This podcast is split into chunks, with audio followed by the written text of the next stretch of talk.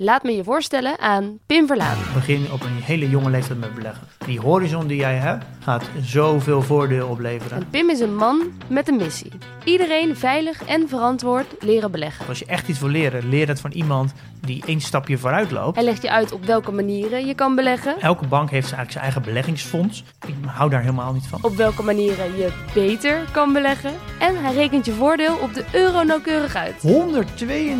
192.000 euro minder rendement. Zelf leren beleggen. Niemand vertelt dit. Pim dus wel. In Jong Beleggen, de podcast. Nou, dat is toch fantastisch? Ja, ik ben echt oprecht verbaasd en ook wel geschokt eerlijk gezegd, want... Ja, we waren toch bezig met goede en constructieve gesprekken. Ja, dus ik begrijp er helemaal niets van. Volgens mij kan Nederland dit echt niet gebruiken. Dus ik baal er wel echt van. We hebben nodig dat we tempo maken, dat we vooruit gaan, dat we bezig zijn met problemen oplossen. Dus ik wil ook graag snel opheldering. Waar staan we nou en hoe kunnen we verder? Alles wat ik weet heb ik uit de media. Van wat ik tot dusver gehoord heb, warrig verhaal. Dit is Betrouwbare Bronnen met Jaap Janssen.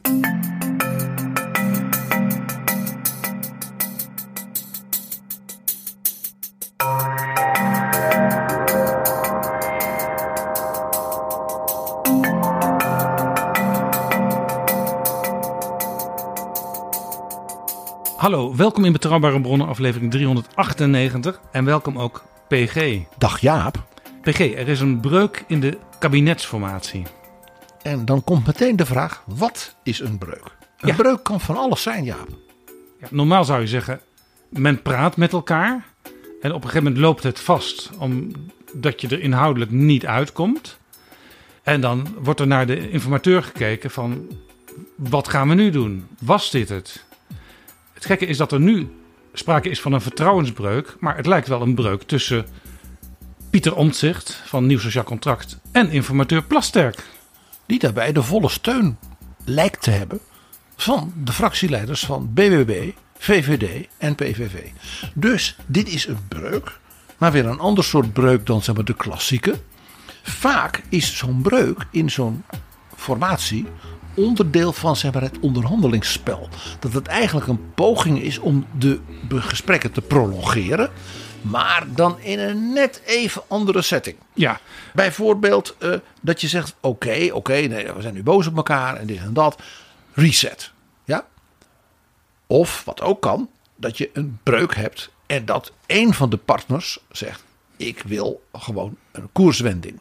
Ik wil dit niet meer voortzetten. Dit wordt zo niks. Hè, om politiek inhoudelijke redenen. Ik ga het met dat andere deel van de Kamer liever proberen. Dus ik wend de steven, hè, zoals dat heet.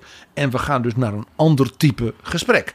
Dus de hamvraag nu, en dat maakt dus deze kabinetsformatie ook weer uniek, is dat eigenlijk niemand weet wat deze breuk voor breuk is. Nee, ik herinner me nog een breuk die op deze breuk zou kunnen lijken uit het verleden. Omtzigt zegt, het heeft met de financiën te maken. Daar gaan we het straks uitgebreid over hebben. In 1994, toen is er natuurlijk een paars kabinet ontstaan. Paars 1 werd dat. Maar die formatie die liep ook stroef in het begin. En op een gegeven moment liep die zelfs even vast. Toen stapte Bolkestein van de VVD uit de onderhandelingen met de Partij van de Arbeid en D66. En was toen eigenlijk genegen tot zo'n breuk is koerswending. Want toen zei Bolkestein, nou, als het op deze manier moet, dan ga ik liever met Van Mierlo van D66 en toch, nog steeds de grootste partij dan in de coalitie, het zwaar verliezende CDA van Elko Brinkman. Ja, en het argument van Bolkestein dat ging over de financiële afspraken die ze zouden moeten maken. Hij klaagde, als het zo gaat, dan wordt dit Lubbers 4 zonder Lubbers. En van Bolkestein was bekend dat hij Lubbers altijd een beetje een zwabberaar heeft gevonden. Te weinig financiële degelijkheid. En dat zag hij dus nu weer terugkomen in die gesprekken met de Partij van de Arbeid. Wat ter tafel lag, lijkt te veel op Lubbers 4 zonder de heer Lubbers. Wij tekenen daar niet voor. En dat heeft niets te maken, voorzitter, tot slot. Dat heeft niet zozeer iets te maken met mijn partij of met mijn partijraad of met mijn fractie, maar met mijn oordeel. Het voorbeeld Bolkestein, wat uiteindelijk leidde tot toch een paarse coalitie.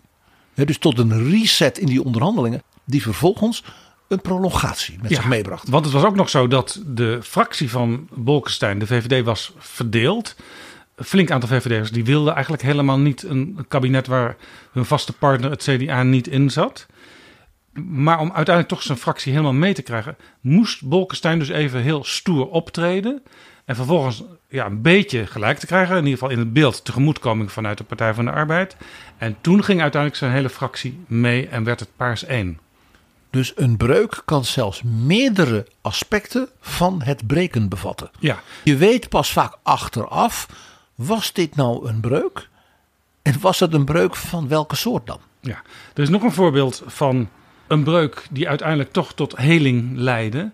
En dat was in 2010, toen uiteindelijk dat gedoogkabinet met de PVV ging ontstaan vanuit VVD en CDA. Want iedereen is vergeten, dat onder Ruud Lubbers, toen informateur, daar is hij weer, hè? VVD, PVV en CDA met elkaar gingen praten. Het CDA was voor het eerst in de geschiedenis in een coalitiebespreking de kleinste partij van de drie. Ja, en die had een Dilan Jacilgus-achtige houding van ons past bescheidenheid. Maxime Verhagen was de Dilan van het CDA. En ze zaten dus te praten, maar uiteindelijk, het CDA bleef toch afstand houden in die gesprekken. Het CDA had twee onderhandelaars, de fractieleider, Maxime Verhagen. Zijn secondant was Ab Klink. Dat was dus de oud-minister van VWS en de oud-directeur van het wetenschappelijk bureau van het CDA. Ja. Dus dat was iemand die een hele brede dossierkennis had. Ook vanuit VWS natuurlijk heel veel financiële kennis. En die kon je eigenlijk overal voor inzetten. Dus was met de typische politieke dier Verhagen. En dus een hele sterke dossierkenner, een prachtig duo. Ja, en er zat veel jeuk tussen Ab Klink en Geert Wilders. In die onderhandelingen was natuurlijk het good cop, bad cop spel van het CDA. Was dat Verhagen als Limburger en als politiek dier natuurlijk zei, daar komen we wel uit. En dat dan Ab Klink zei, dat is zo, maar 1, 2, 3, 4, amendementen op teksten. Dit, op een bepaald moment in die onderhandelingen dacht Geert Wilders, ik ga de zaak opblazen, want dan zet ik de VVD enorm onder druk en ik ga die Ab Klink de schuld geven. Dus dat werd een enorm nummer dat Wilders maakte. Die Ab Klink was onbetrouwbaar en dat was een zeikert en heeft de meest verschrikkelijke dingen over deze zeer keurige en gedegen man. Niemand geloofde ook dat Wilders dat echt meende. En in het bijzonder Maxime Verhagen. Is iedereen vergeten, Maxime Verhagen heeft toen met de grootst mogelijke felheid en de emotie die we had, vaak had bij tranen in zijn ogen kon je ook zien, nam het voor mijn vriend Ab op. En Rutte die dacht, oh mijn god. Ja, Rutte die was echt geschrokken. Wilders die stopte er dus mee. En toen zei Rutte in een persconferentie, dit had een kabinet kunnen worden waarbij rechts zijn vingers kon aflikken. En Rutte die dacht, nu ben ik voor het eerst in de geschiedenis met mijn VVD de grootste partij van het land. En ik kan premier worden. En nu word ik door Geert Wilders, een afsplitser, een verrader van mijn partij, gedwongen om in de armen gedreven te worden van Job Cohen, Alexander Pechtold en Femke Halsema. Ja, daar zou Paars Plus ontstaan. Een nachtmerrie voor grote delen van de VVD. Die dan zeggen, nou hebben we gewonnen met die Rutte. Een groot deel van de VVD die ook liever Rita Verdonk had gehad. En wat gaan we doen? We gaan een heel links kabinet optuigen. Ja. Dat was dus heel slim. Machiavellistisch gezien van Geert Wilders. Het interessante was dat Rutte die had eigenlijk gekregen in de verkiezingsuitslag wat Dilan Jecilgus in 2023... ook voor zich zag, namelijk een flinke rechtse Tweede Kamer met de VVD als grootste. Maar dat was dus in 2023 niet zo en in 2010 wel. En we zien hetzelfde gebeuren. Dat de VVD in de situatie werd gebracht om, als we met de pet in de hand naar de linkse partij te gaan, van mogen we nog met jullie, want dan krijgen we tenminste nog een paar ministers en een regering. Alleen wel een regering waarin jullie dominant zijn. Je begrijpt dat Mark Rutte als jong aspirant premier daar niet op zat te wachten. Uiteindelijk heeft dat geleid tot een soort tussenoplossing, namelijk dat de PVV dan ging gedogen. De vraag is natuurlijk of dat nu weer gaat gebeuren. Maar dat toont dus aan, wat ik al tegen jou zei, vanuit de historie, we hebben nu verschillende voorbeelden, dat een breuk kan van alles zijn. Dat kan een prolongatie bedoelen, het kan een koerswending zijn, het kan een soort reset. Laten we even rust nemen 2 dagen, dan gaan we bij elkaar zitten, niet te beroerd, even weer een wat ontspannende relatie, misschien is nog even een andere adviseur erbij en dan komen we er wel uit. We weten dus nu nog niet wat voor breuk deze breuk is. Nee, sterker nog, op de avond van die breuk kwamen er ook wisselende signalen uit NSC-hoek. Op een gegeven moment werd er ook geroepen, nee, de formatie is niet geklapt hoor. En toen kwam de brief aan de leden naar buiten, de brief van Pieter Omtzigt aan de NSC-leden. Die lekte. Maar ja, als je zegt, wij zijn een echte grote volkspartij aan het opbouwen. We hebben al 7000 leden. En je gaat die mensen allemaal een brief sturen. Ja, sorry Jaap, ik vind dit zo amateuristisch. En daarin stond, de fractie van Nieuw Sociaal Contract is zich uiteraard zeer bewust van haar verantwoordelijkheid voor een landbestuur. Daarom blijft de partij, net zoals de afgelopen weken, constructief, maar wel zorgvuldig meewerken aan het vormen van een regering die de urgente problemen van het land effectief aanpakt. En die brief, daar struikel je over de woorden zorgvuldig en constructief. Ja. En duidelijk. En steeds ook gekoppeld aan NSC zelf, wat impliceert dat de anderen dat dan waarschijnlijk niet waren. En dat is natuurlijk, zeker bij het uitlekken van zo'n brief, natuurlijk een affront naar de andere fracties. Die het gevoel hebben, zeker ook van zichzelf, dat ze voortdurend heel constructief zijn en zorgvuldig. En alle details waar Omtzigt in de onderhandelingen voortdurend op vraagt, dat ze dat dan weer accepteren. Want zo werkt dat dan ook nog weer. Nog los daarvan is dat die brief, als je hem goed leest, buitengewoon scherpe aanval bevat op de integriteit van informateur Plasterk. Maar eerst PG, zijn er nog nieuwe vrienden van de show? Jazeker Jaap, die zijn er. En dat is natuurlijk weer heel opbeurend. Dus een heel bijzonder woord van dank aan Harke en Julie en aan Liewe voor zijn losse donatie. Wil je ons ook steunen met een donatie? Ga dan naar vriendvandeshow.nl/bb. En een van onze vrienden, PG, die dankt ons hartelijk voor de vorige aflevering in het kader van de geschiedenis van de Verenigde Staten. 250 jaar Verenigde Staten. Oh, dat doet mij deugd, ja. Want die serie, dat is een oude droom van ons. En die eerste was al zo prachtig. Met de Boston Tea Party, met zelfs een petitie in de Tweede Kamer. En nu weer een blij iemand. Hij was onlangs in Amerika, Rob van de Westerlaken. Ah. En hij schrijft, een gids in Philadelphia vroeg ons te raden hoe het 250-jarig jubileum wordt aangeduid. We wisten het niet. Het antwoord, de semi-quincentennial. Kom er maar op. Ik neem aan dat jullie deze ook gaan gebruiken. Veel succes en ik zie uit naar de volgende semi-quincentennials. Jaap, wat is een semi-quincentennial? Heb jij Latijn gehad op school? Semi is half en quin is 5 en centennial is 100. Het half 500 jubileum. Ja. Ik denk dat we het gewoon maar lekker op 250 America houden. Dit is Betrouwbare Bronnen. PG, de kabinetsformatie begon op 24 november van het afgelopen jaar.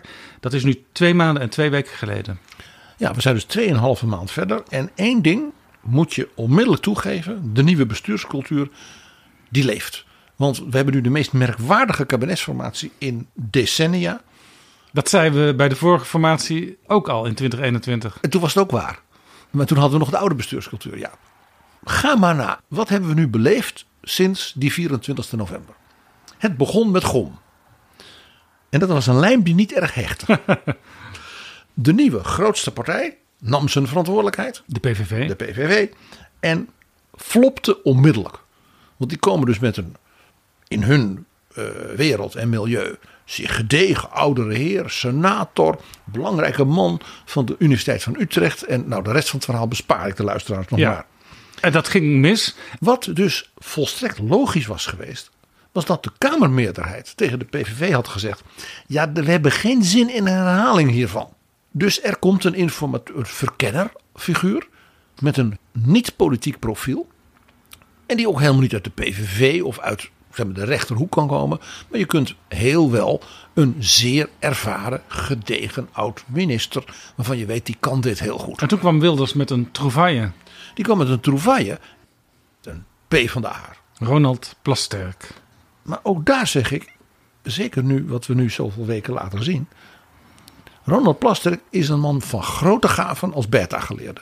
Maar had nog nooit in zijn leven dit heel subtiele type politiek werk gedaan. Hij is geen Herman Tjenk Willink en hij is geen Jan de Koning. Nee, hij is wel meermaals minister geweest. Ja, en dat was allebei de keren geen enorm succes. Hij is financieel woordvoerder in de Tweede Kamer geweest. En toen hebben ze hem vooral maar geen minister van Financiën gemaakt. Dat werd Jeroen Dijsselbloem. Nou, men heeft dus sindsdien met elkaar gepraat. Er is zelfs geen begin nu, zo blijkt, van een soort draagbaar perspectief van die vier. De drie grote winnaars en een grote partij op rechts. Met z'n vieren. Ze hebben geen begin van. Dat weten we niet, PG. Dat is wat Omtzigt zegt.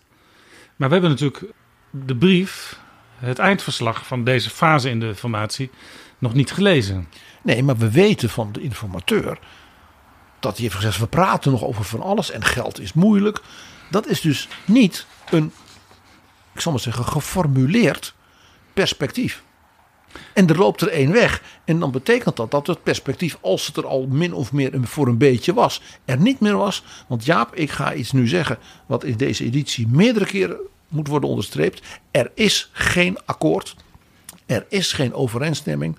Totdat over het laatste punt overeenstemming is. Ja, dat is waar. There's no agreement before there is an agreement on everything.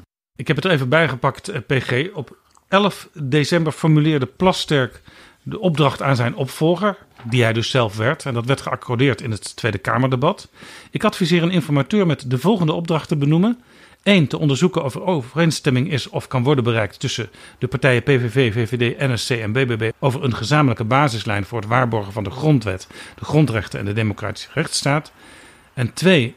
Indien naar het oordeel van deze vier partijen op punt 1 overeenstemming ontstaat, vervolgens te onderzoeken of er een reëel perspectief is op het bereiken van overeenstemming over.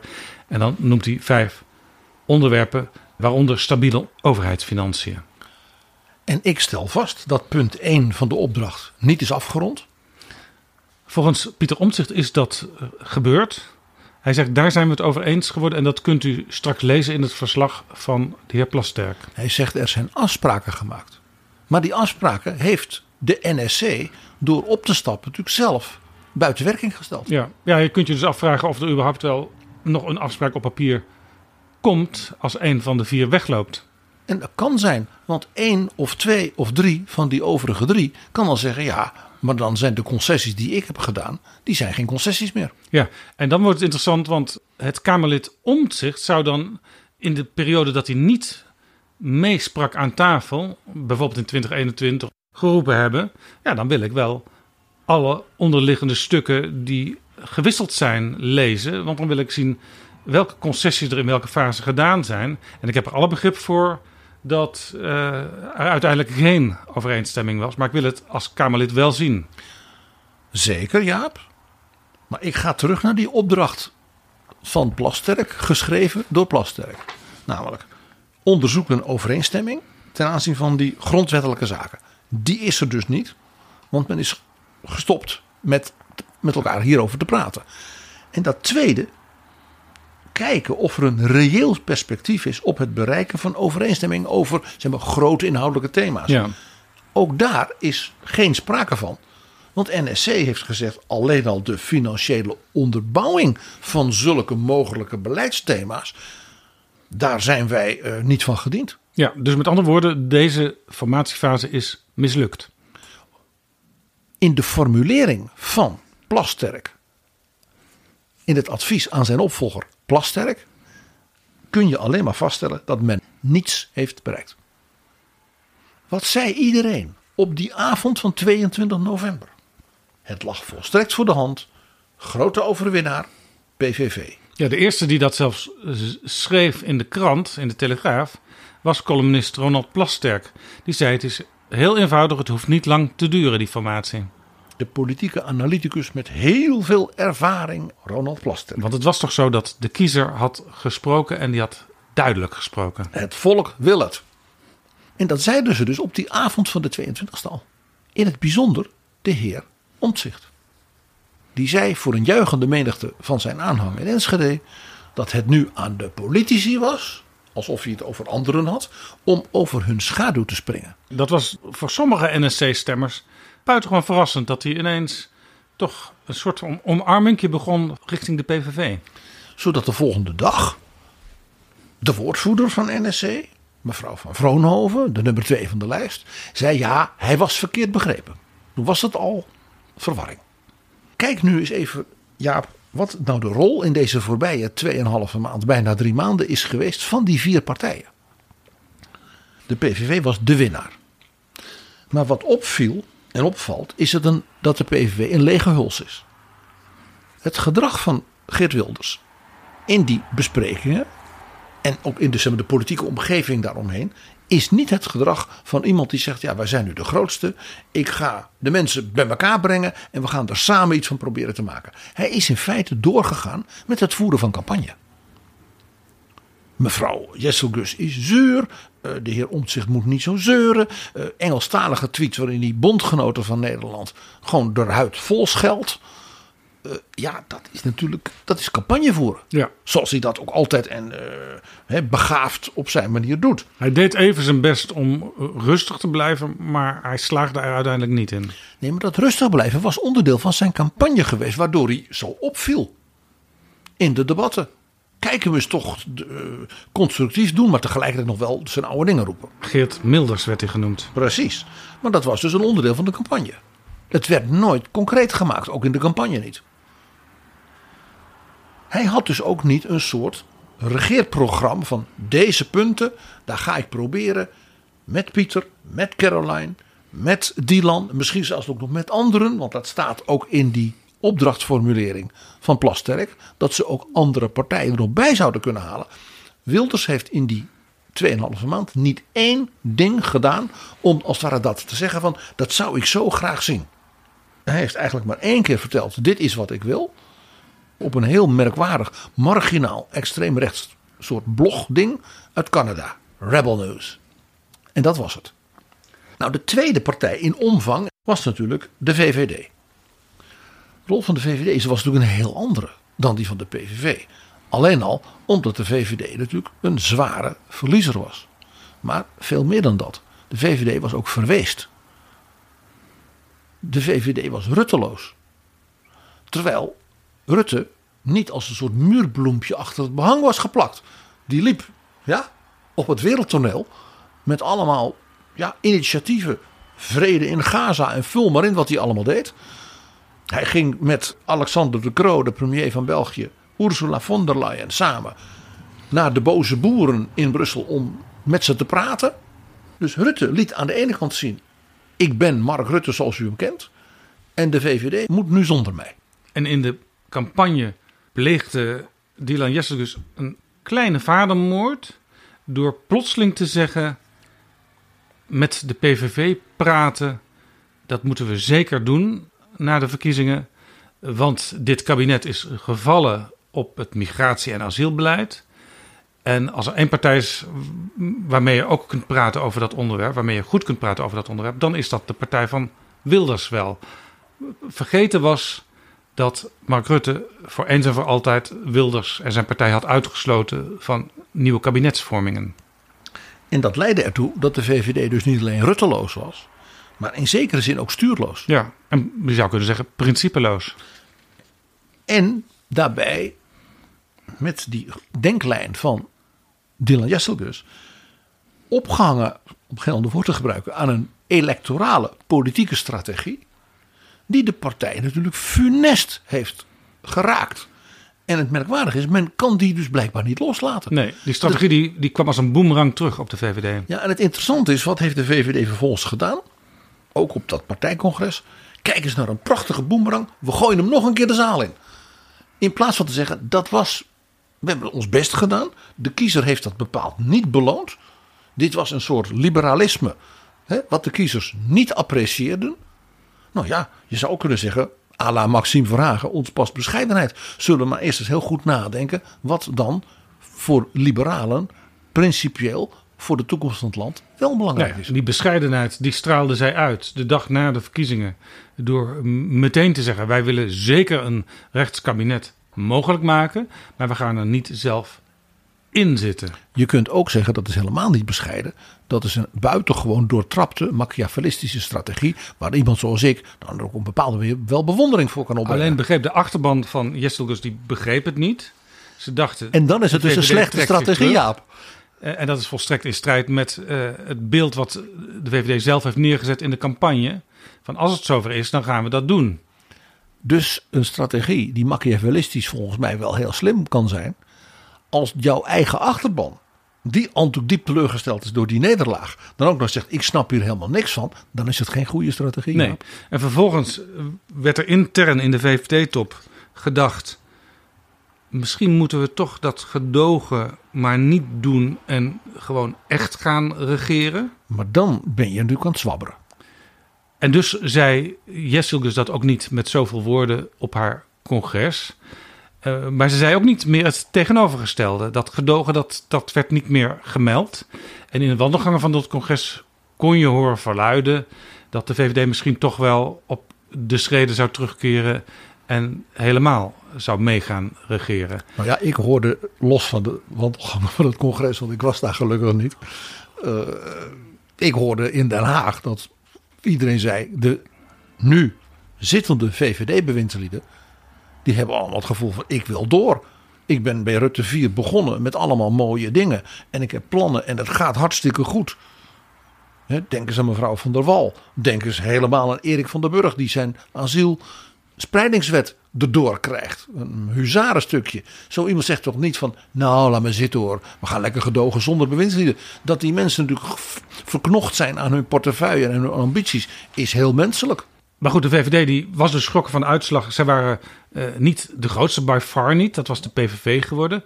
Dus ze kwamen met dat gedoog-idee. Ook om Pieter Omtzigt en zijn nieuwe partij de wind uit de zeilen te nemen.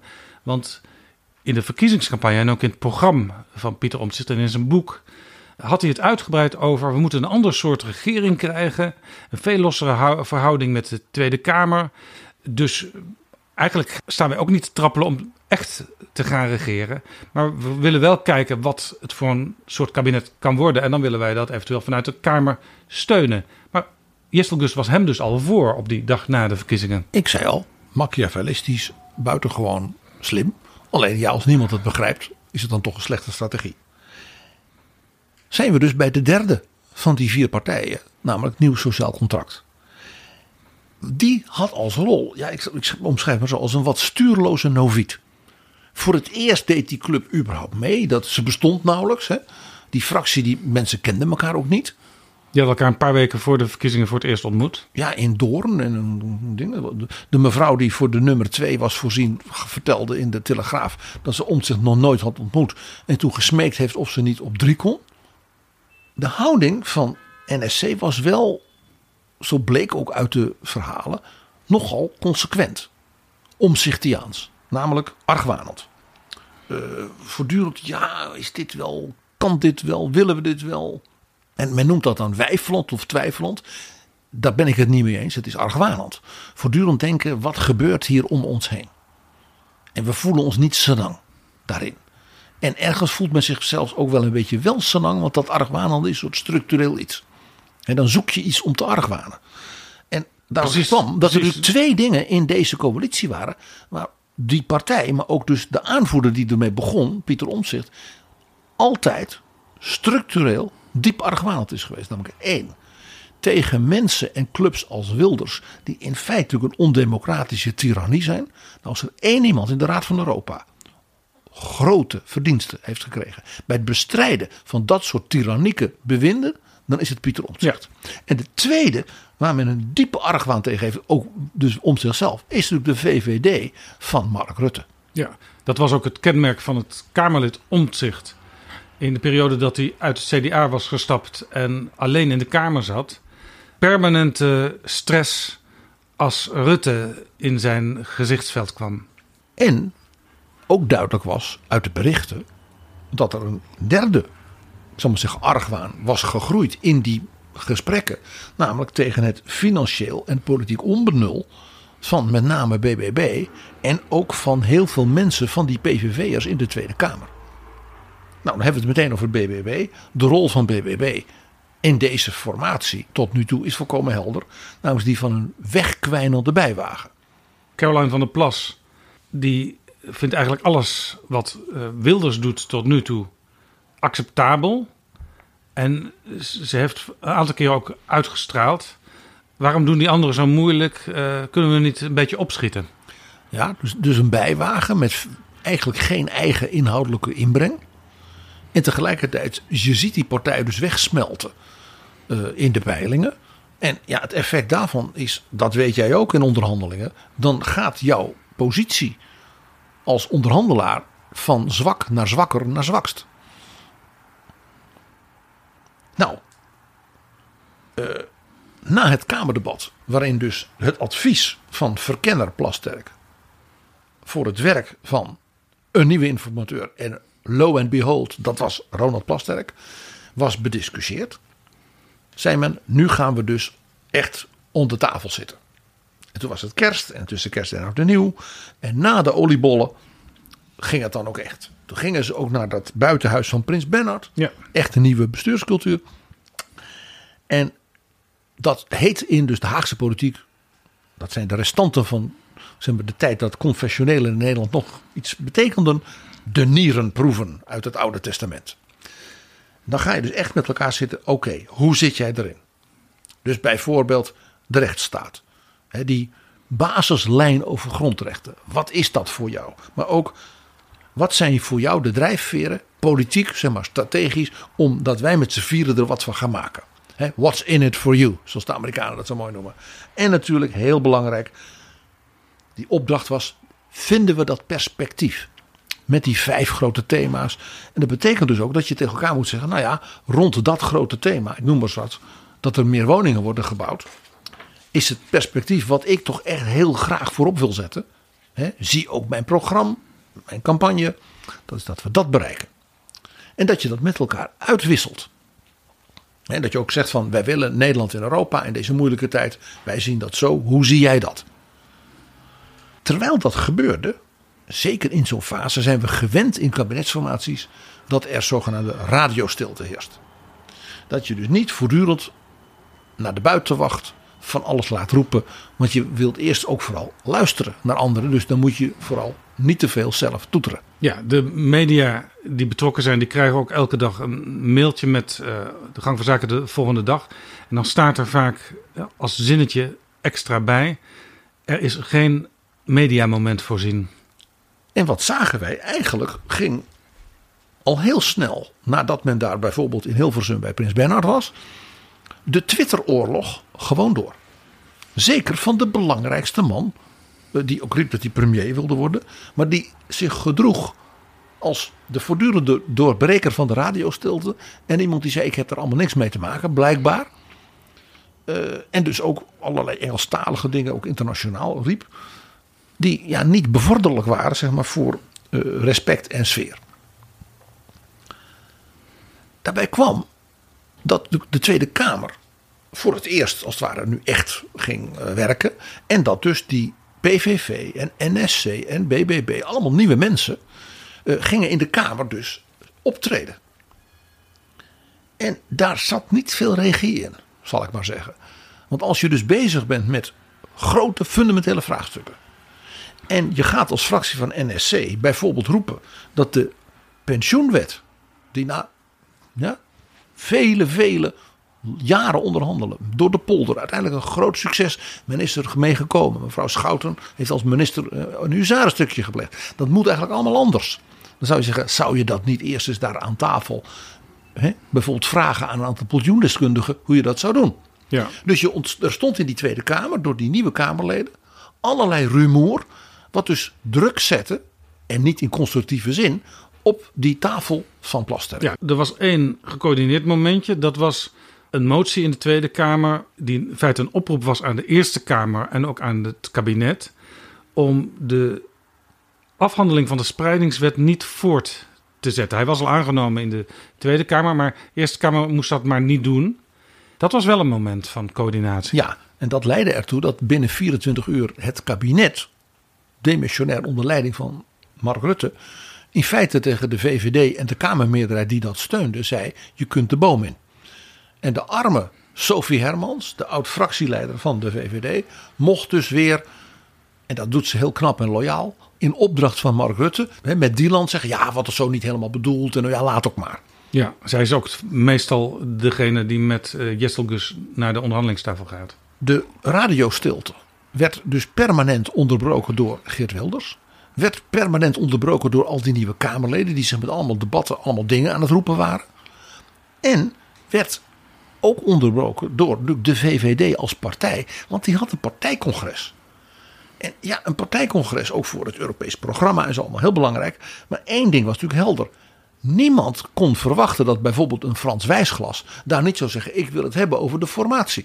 Ja. Als zwaargewicht en goeroe van die partij. Ja, ze hebben sowieso bij de VVD altijd, ook al staat het niet officieel vermeld op het programma, een soort vragenmoment vanuit de zaal over actuele zaken. En dan komt dat aan de orde. Dus zou Dylan Jesselgus daar worden besproken. En daar ging men dus vooruitbeschouwingen in de media en social media en kranten. Zo werkt dat in een democratie. Ja, en dus Jesselgus, die radiostilte werd dus als het ware binnen het VVD-segment min of meer opgeheven. Nou, bij de PVV, die hebben geen segment, dat is één persoon. Die deed al helemaal niks anders. Bij NSC waren het dus allemaal individuele losse Kamerleden die in debatten van alles riepen. Hoezo radiostilte? Ja, en Jesselgus moest natuurlijk op haar congres al even het voortouw nemen voordat er überhaupt een vraag kon worden gesteld. Dus ging een speech houden waarin ze dus van alles riep. En toen kritiseerden ze Geert Wilders met al zijn tweets. Als er zoveel op ons afkomt en zoveel gaande is, dan snap ik ook wel dat we soms de neiging hebben om heel hard tegen die problemen te roepen dat ze er niet hadden moeten zijn. En bij alles wat tegen zit even de telefoon te pakken en een boos bericht de wereld in te sturen. En het lucht vast wel op, maar het lost niets op. En ik geef toe, als je dat heel vakkundig doet, kan je er zelfs de verkiezingen mee winnen. Wat voor Wilders natuurlijk weer een reden was om vervolgens weer te gaan twitteren. Ja, dat is een soort pleegzuster bloedwijn van het twitteren. Je hebt een tweet, daar krijg je kritiek op. Dan ga je dus die kritiek, daar ga je over tweeten. Die dan leidt dan tot een reactie op tweet. Er was alleen wel iets bij en dat is mij zeer opgevallen. De informateur glimlachte elke dag tegen de pers, had allemaal bonno's, liet dit allemaal gebeuren. Daar zat geen informateur, mag ik het zeggen, het type Johan Remkes, Jake Willink of vroeger Jan de Koning, die met één oogopslag en een klein kuchje er onmiddellijk een eind aan maakte. Sterker nog, hij leek het zelfs wel leuk te vinden dat hij ook al door gevraagd werd commentaar te geven, want Plasterk vindt het natuurlijk gewoon leuk om in de picture te zijn. Zo is de man. Ja. Maar dat is voor een informateur een hele slechte eigenschap. Ja. Want het gaat niet om jou. Heel interessant, PG. Plasterk realiseerde zich wel regelmatig dat hij zich terughoudend moest opstellen. Dat bleek op de avond dat het misliep. Want toen citeerde Plasterk Joop den Uyl. De PvdA-man Ronald Plasterk kwam ineens terug in het jaar dat hij als linkse jonge academicus lid werd van de PvdA, omdat de PvdA in die formatie van 1977 door die verschrikkelijke Van Agt zo verschrikkelijk slecht behandeld werd. Wat mij door het hoofd schoot was een tekst van Joop den Uyl. Ik weet niet of iemand hier zich dat nog herinnert. Die zei, het is niet aan mij, niet op deze plaats in dit moment om daarover te spreken. Dus dat laat ik even. Maar vervolgens, PG, ging Plasterk reageren op de argumentatie van Omtzigt om ermee te stoppen. Ik ben in ieder geval verbaasd. Laten we het daar even op houden. Omtzigt zegt, voor ons zijn de gesprekken nu klaar. En zij wijten dat onder andere aan het financiële plaatje dat u pas heel laat aan hen heeft laten zien. Ja, dat is eerlijk gezegd een beetje onzin, maar daar ga ik nu niet nader op in. Ja, wat zien we hier? Ronald Plasterk kwam dus op het moment dat het misging, dus een moment van grote spanning, ineens terug op twee van zijn oeridentiteiten. De ene is het Partij van de Arbeid lidmaatschap. En de ander is de columnist van de Telegraaf. PG, weet je nog van onze adverteerder Eneco met dat dynamisch energiecontract? Zeker. Op eneco.nl/test kun je zien of het voor jou wat is. Nou, ik ben gaan kijken, Jaap. Wist jij trouwens dat ze ook nog een app hebben? Een app? Nou weet je meer dan ik. Vertel op, PG. Nou, met die aanpak kun je dus meebewegen met de stroomprijs en de gasprijs, dus met de energieprijzen. En die is dus soms lager in perioden dat er bijvoorbeeld veel energie beschikbaar komt uit zon en wind. Ja, dat heb ik jou alles uitgelegd, PG. Ja, dat heb jij mij alles uitgelegd. Wat je nog niet had verteld, en daar ben ik dus nu achter gekomen, is dat die app die dynamische beprijzing voor je stuurt. Die app? Ja, dat is een Eneco-app voor de klanten die van tevoren laat kijken, een dag van tevoren, hoe ontwikkelen die energieprijzen zich. En dan kun je dus, als je energie nodig hebt voor een bijvoorbeeld wat grotere klus, denk eens aan een wasmachine of dergelijke, dat zelf van tevoren inplannen. Op die app zie ik dus de tarieven van het dynamisch energiecontract. Handig zeg. Ik wil ook weten of een dynamisch energiecontract bij mij past. Nou ja, dan weet je wat je moet doen. Net als onze luisteraars. Ga naar eneco.nl/test. En dat linkje vind je natuurlijk ook in de beschrijving van deze aflevering van de podcast. Wat zijn we toch een dynamisch duo.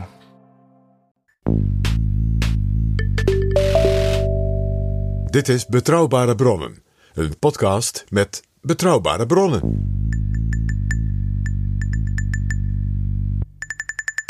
PG, een aantal weken geleden kwam plotseling een lek uit de kabinetsformatie over de gesprekken over de financiële huishouding van de staat.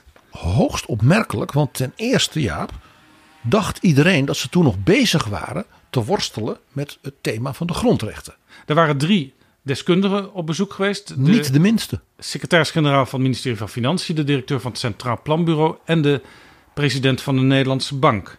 En kort daarna lekte uit dat er wel heel merkwaardige dingen werden gezegd aan tafel.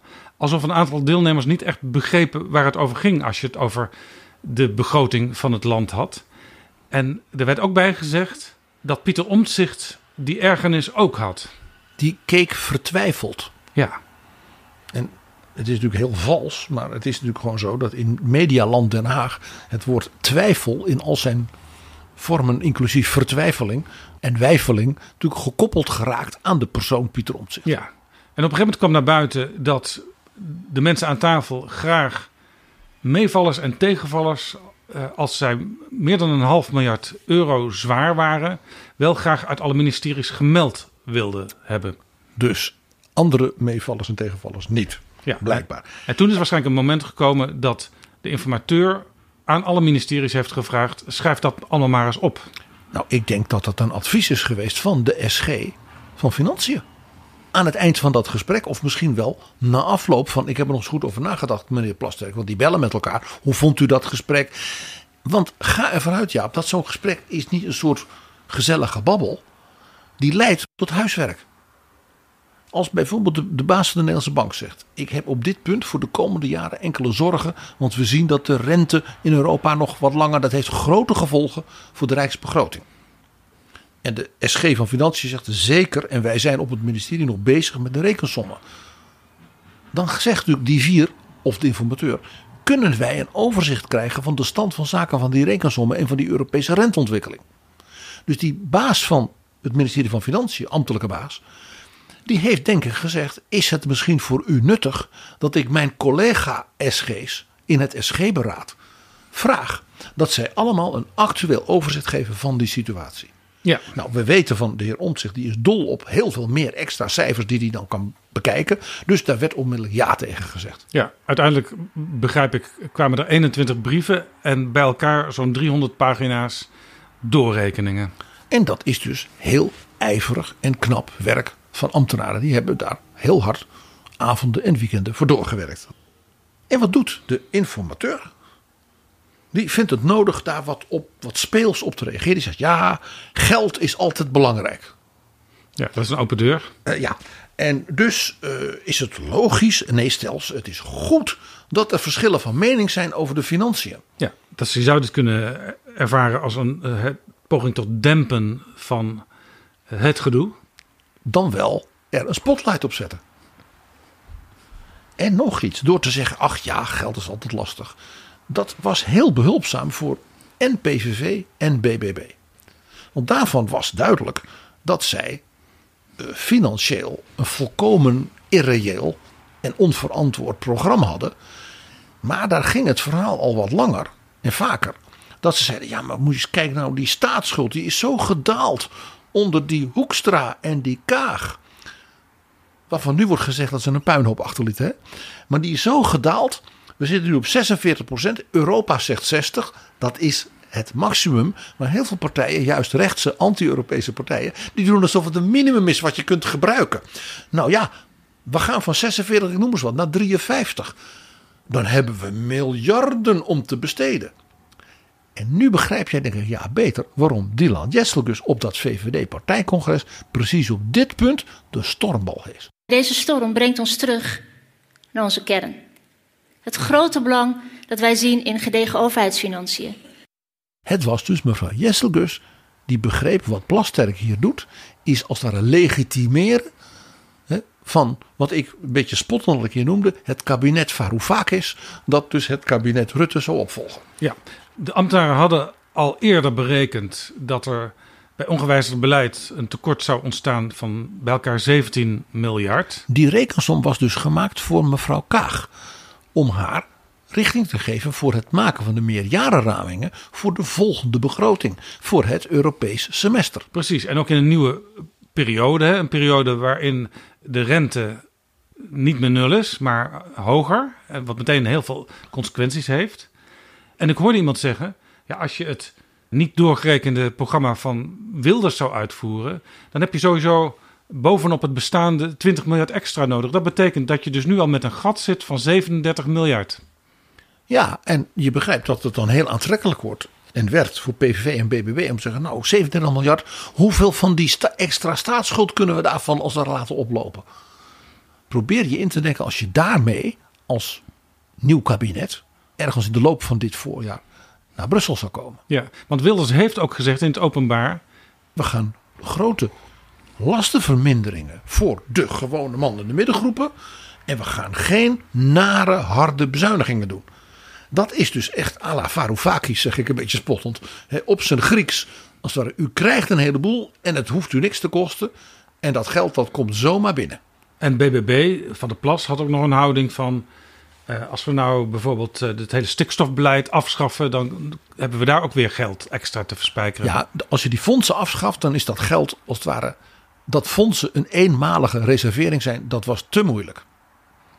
Je zag dus dat die alarmbel van Jesselgus, dat die onmiddellijk werd gevolgd door NSC, want ja, zij had nu ineens het initiatief op wat hun punt is. Voor de tweede keer. Eerst bij het gedogen en nu hier. Dus NSC ging zeggen, ja, wij moeten die stukken. En Plasterk heeft, denk ik, ik was daar niet bij, hè, ja, maar die heeft gezegd, ja, die ministeries gaan dat aanleveren. Die mensen zijn daar enorm mee bezig, want dat is veel werk en dat is heel belangrijk werk. En dat is echt een bodem voor een goed akkoord. Dus zodra dat er is, zal ik zorgen dat u dat krijgt. Ja, en volgens Omtzigt kwamen die stukken één voor één vanaf 23 januari bij Plasterk binnen. Daar is hij dus pas de afgelopen dagen, zegt hij, achtergekomen. Volgens Plasterk zit het anders. Kwamen de stukken vorige week. En heeft hij meteen contact gezocht met de griffie van de Tweede Kamer. Van hoe ga ik om met allerlei geheime stukken. Waarvan het niet handig is voor de staat der Nederlanden als delen daarvan meteen op straat liggen. En niemand precies weet wat de betekenis bijvoorbeeld van die rekensommen is. Want daar kunnen misschien bedrijven of Europa, die kunnen daar misschien bepaalde consequenties aan verbinden, ook juridisch. En dat kunnen we niet hebben. Mag ik een voorbeeld geven, Jaap? Stel dat in die rekensommen zit, even een sector waar ik toevallig verstand van heb. Dat men berekent voor de Nederlandse universiteiten betekent de ontwikkeling van het aantal internationale studenten met zoveel procent per jaar meer. Omdat Nederland zo'n ontzettend goed hoger onderwijs heeft. Ja, en dat kun je ramen. Dan gaan de ambtenaren daar natuurlijk voor zitten. En dat is hun werk. Die zijn daar knap in. Op het ministerie van Onderwijs maken ze dan zogenaamde referentieramingen. Ja, prachtige taal. En die zeggen dan, als dus die studenten, als dat zoveel toeneemt, dat kost zoveel. Als je dus maatregelen neemt, dan moet je dus de universiteiten in hun meerjarenramingen korten. Ja, dat is allemaal op basis van ervaring. En dat is ervaring en dat klopt ook allemaal. En die referentieramingen worden elk jaar aangepast. Want het is natuurlijk altijd net, komen er ietsje minder Chinezen dan gedacht en iets meer Duitsers. Ja, vandaar en je begrijpt hoe dat gaat. Dat begrip mee- en tegenvallers, ja, die zijn er altijd. Maar als dat dus op tafel ligt ineens, dan weet jij wat de universiteiten van Nederland en de Vereniging Hogescholen, wat die gaan doen. Die gaan dan zeggen, er dreigt een bezuiniging op onze instellingen van, ik noem eens wat, 700 miljoen. Want over dat soort bedragen gaat het dan ineens. Dus de storm wordt gehesen. Paniek. En men gaat dan mensen ontslaan. Men gaat van alles doen. Ja. voor het komend studiejaar al. En Kamerleden die gaan zich ook afvragen, wat gebeurt hier? Dus dat wil je niet hebben. Dus de opmerking van de informateur dat wat NSC zowel in de brief als in een mediaoptreden van Omtzigt naar voren werd gebracht, is daarom zowel heel glashelder als wel spijkerhard. Hij zegt gewoon, het is volstrekte onzin. Daarbij werd hij bijgevallen, viel mij dus heel erg op, door zeker ook mevrouw Jesselkus, maar ook mevrouw Van der Plas. Ja, dat was natuurlijk dat moment dat de vier gespreksgenoten apart van Plasterk op het ministerie van Justitie gingen zitten. Op maandag gebeurde dat, op dinsdag gebeurde dat, op een bepaald moment ook weer.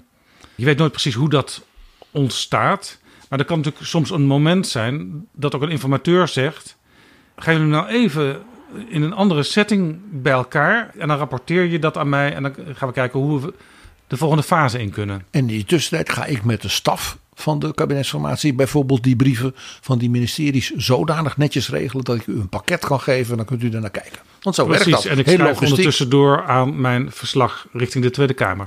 Ik heb nog een ding, Jaap. En dat is de binnenkant van nieuw sociaal contract. Want mij fascineerde dat ze zo geschrokken waren. Ik lees voor. De partijen bespraken de afgelopen weken juist, onder andere, de financiële situatie. Door het lezen van de brieven vandaag is NSC zeer geschrokken. NSC stelt vast dat we sinds vandaag met andere financiële verwachtingen voor de komende jaren zitten. Alsof die drie deskundigen niet langs zijn geweest en niet een helder beeld hebben geschetst. En ik heb mij dus afgevraagd, wetend hoe dat gaat in kabinetsformaties en fracties, wat hebben ze daar zitten doen? In de CDA-fractie. Van Maxime Verhagen en daarna van Buma. En daarna ook nog van Pieter Heerma. Was er altijd één Kamerlid dat niet de secondant was van de onderhandelaar, maar die als achtervanger, zoals dat heet, altijd al die bijlagen, cijfers en dit soort brieven van die ministeries zat door te kammen. Ja, ik weet dat, want ik liep daar ook wel eens 's avonds nog rond in die fractieburelen van het CDA. En dan brandde er nog licht op de kamer van Pieter Omtzigt. Die zat alle berekeningen te doen. Die rekende ook na wat de ministeries hadden geleverd, of dat volgens hem wel helemaal klopte. En dat klopte nooit. En dan kon de volgende dag de onderhandelaar of de onderhandelaars van het CDA dat weer terugkoppelen aan de onderhandelingstafel. En jij ziet dan al de grijnzende Maxime Verhagen via de informateur tegen de ambtenaren van het ministerie zeggen, ik heb daarna gekeken, volgens ons is bijlage 7 onzin, want daar is een gat van 324 miljoen verstopt. Ja. Ik wil graag opheldering daarover. En iedereen in Den Haag wist natuurlijk hoe de ongetwijfeld ook financieel briljante Maxime Verhagen daar op was gekomen. Ja, en dit is natuurlijk ook een reden waarom formaties toch altijd weer langer duren dan veel mensen hopen. Er moeten allerlei dingen toch tussentijds weer worden opgehelderd en uitgezocht. En waarom die ambtenaren van die ministeries in kabinetsformaties helemaal niet zoals veel mensen denken, ze hebben geen minister, dus demissionair, ze kunnen allemaal op vakantie, maar dat ze zich juist helemaal te pletter werken. En soms is dat ook weer iets heel politieks, want je vraagt natuurlijk ook vaak naar dingen die vooral ook een probleem zullen zijn, politiek gesproken, voor een van de andere partijen die aan tafel zit. Omdat die zich over bepaalde dingen heel erg druk maken. Misschien wel meer dan jij het doet. Het is altijd leuk om door financiële expertise in te zetten in zo'n fase, als het ware proactief te zijn en anderen een beetje uit hun evenwicht te houden. He, ik sprak al even, bijvoorbeeld een man als Maxime Verhagen was daar natuurlijk een grootmeester in. Maar dat is ook eigenlijk, als je van politiek houdt, heel leuk. Dus je zou zelfs van Omtzigt kunnen verwachten dat hij daar wel raad mee zou weten, dat dat een kolfje naar zijn hand is. En ik stel dus vast dat Omtzigt in de NSC-fractie geen Omtzigt had. Hij had geen achtervanger, zoals jij dat noemt. Want anders was dit natuurlijk, om een voorbeeld te geven, ja. Als dus de SG van Financiën bij dat bezoek van die drie zware heren zegt, de ministeries kunnen die updates wel geven. Het eerste wat je dan toch doet als een van de onderhandelaarsfracties is tegen de informateur zeggen, wij zijn zeer geïnteresseerd in die stukken. En wij gaan daar als fractie natuurlijk heel serieus naar kijken. Daar hebben wij collega X voor. Nou, dat zet al druk op de anderen. Van die gaan er heel scherp naar kijken. Dat versterkt dus jouw onderhandelingspositie als je juist uitstraalt dat je er wel naar kijkt. Als ik kijk naar de woordvoerderslijst van de Tweede Kamerleden van NSC... dan zie ik Eddy van Heijem als woordvoerder Financiën. En er is ook nog een woordvoerder Fiscale Aangelegenheden. Dat is Volkert Itzinga. Eddy van Heijem is de secondant van Omtzigt bij de onderhandelingen. Ja, die zat er dus meestal bij als het hierover ging. Dus dat is verrassend. Maar misschien nog verrassender, PG, is dat Omtzigt in een hotel in Den Haag met een drietal media sprak om nog eens even heel helder wat hem betreft uit te leggen hoe de vork in het steel zat. En hij daar werd vergezeld door Volkert Itzinga. Dus niet door de eerste woordvoerder Financiën, Eddy van Heijem. Degene wiens werk dat eigenlijk was geweest. Dus misschien was die Itzinga dan wel de Omtzigt van Omtzigt. Het is wel leuk, Itzinga was dus tot voor heel kort een Kamerlid van de VVD. Nu begrijp jij dus ook denk ik beter waarom in Den Haag allerlei mensen zeggen... ja, dat panische schrikken van die cijfers, hè, zoals in die brief aan de leden uitlekte. Daar geloven we helemaal niks van. Nee, dat is een toneelstukje. Er is werkelijk niemand van de andere fracties in de Tweede Kamer die ik daarover gehoord heb. Of ze nou wel of niet... enigszins positief staan tegenover wat er... Links of rechts dus. Hè? Iedereen die zegt... je weet toch hoe dat gaat in Den Haag. Er is een kabinetsformatie. Ministeries worden om informatie gevraagd. En die geven ze, want ze zijn zeer deskundig... en ongelooflijk ijverig. Ik zeg het nu voor de derde keer... want het wordt toch vaak heel neerbuigend... en zelfs wegwerpend overgedaan. Maar ook dat die ministeries de neiging hebben... om de problematiek wat zwaarder te maken dan het misschien uiteindelijk... als je het helemaal goed van alle kanten bekijkt, is... om te voorkomen dat gedurende de rit... als zo'n kabinet er eenmaal zit met ministers en staatssecretarissen... je meteen tegenvallers hebt. Waardoor zo'n minister meteen denkt, waar ben ik aan begonnen? Ja. Dat wil je liever van tevoren uit de weg geruimd hebben. Jaap, ik wil nog iets hoogst merkwaardigs noteren. Ik wou bijna zeggen een historisch moment... in de parlementaire historie van de voorbije 20, 25 jaar. Die brieven van deze ministeries, waar NSC dus zich zo de rot van schrok. Dat is dus voor het eerst in al die jaren dat Pieter Omtzigt gelooft wat de ministeries aan cijfers leveren. Ja, meestal als er cijfers worden geleverd, dan begint voor Pieter Omtzigt het feest. Want dan kan hij zijn herberekeningen gaan doen en dan kan hij kritische vragen stellen. Maar nu dacht hij, ik hou ermee op. Zo schrok hij. Mag ik heel even... ik ga er niet te veel tijd voor steken... want dit is gewoon een stukje techniek. En die is belangrijk hier. Als het om geld gaat. Wat doen nou ministeries in zo'n formatie? Dus ik redeneer even voor het gemak... vanuit de eigen ervaring... het ministerie van Onderwijs en Wetenschappen. Had toen nog geen cultuur. Die krijgen dan bijvoorbeeld van die SG van Financiën... die daar geweest is met... de man van het CPB en de bank. Het verzoek zou u voor de onderwijsbegroting... de meest actuele stand van de uitvoering van de huidige begroting... met eventuele plussen en minnen. Van nou, dat gaat goed, daar hebben we een tegenvaller. Die investering schuift een jaar op. Dus dat betekent als het ware lucht van 50 miljoen... Ja. Bij de aanleg van dat nieuwe wetenschapsding. En de meerjarencijfers, zoals we die in de meest recente update hebben gehad. Dat is dus nu de novemberbrief van minister Kaag over de uitvoering van de begroting en de voorziene meerjarenramingen.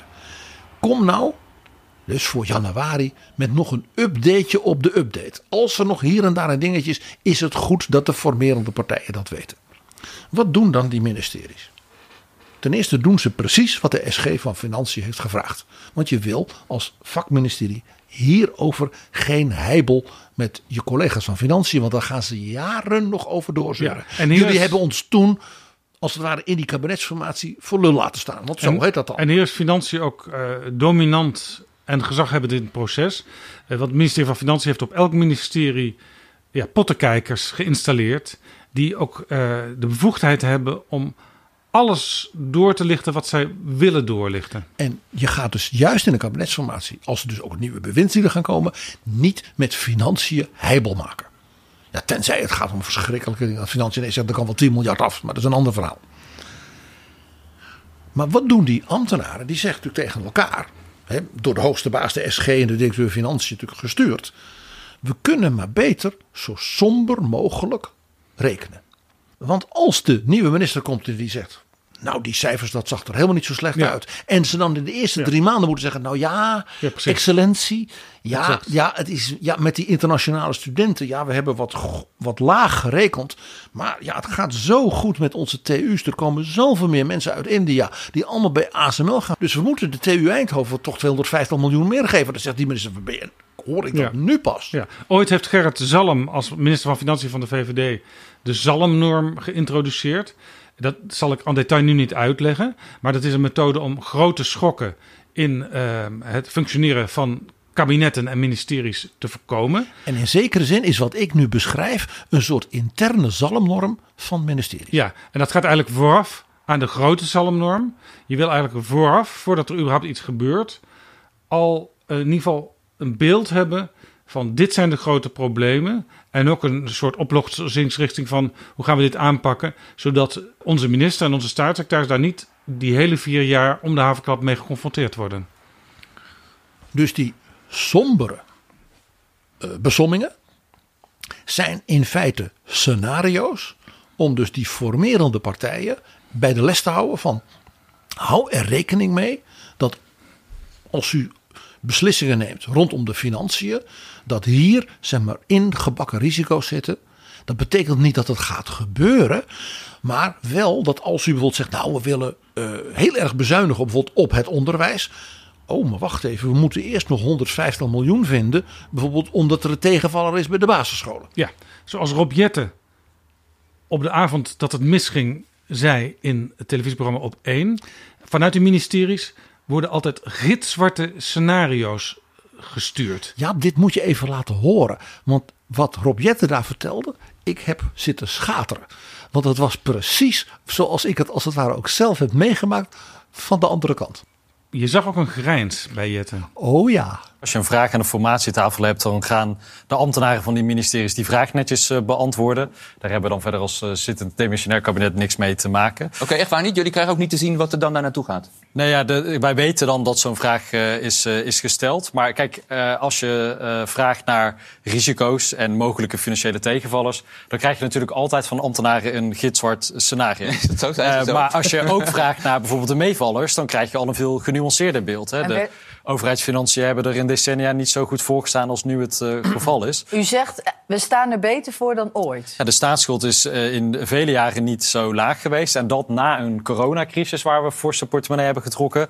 met een Oekraïne-oorlog en na een energiecrisis. Dus het is eigenlijk veel relevanter de vraag te stellen... van ja, als je dan al die cijfers krijgt... ja, dan moet je als formerende partijen met elkaar het gesprek daar inderdaad over aangaan. Hoe gaan we dit met elkaar oplossen? En als het dan een beetje moeilijk wordt... en je loopt dan meteen weg van de formatietafel... ja, dan roept dat ook wel de vraag op... in hoeverre ben je ook in staat om de komende jaren verantwoordelijkheid te nemen. Want u zegt eigenlijk, dit is geen reden om de formatie te laten klappen. Nee, kijk, je vraagt informatie uit aan een formatietafel. Die krijg je dan. En als je dan nieuwe vragen hebt, dan ga je erover doorpraten. En dan moet je ook tot oplossingen komen.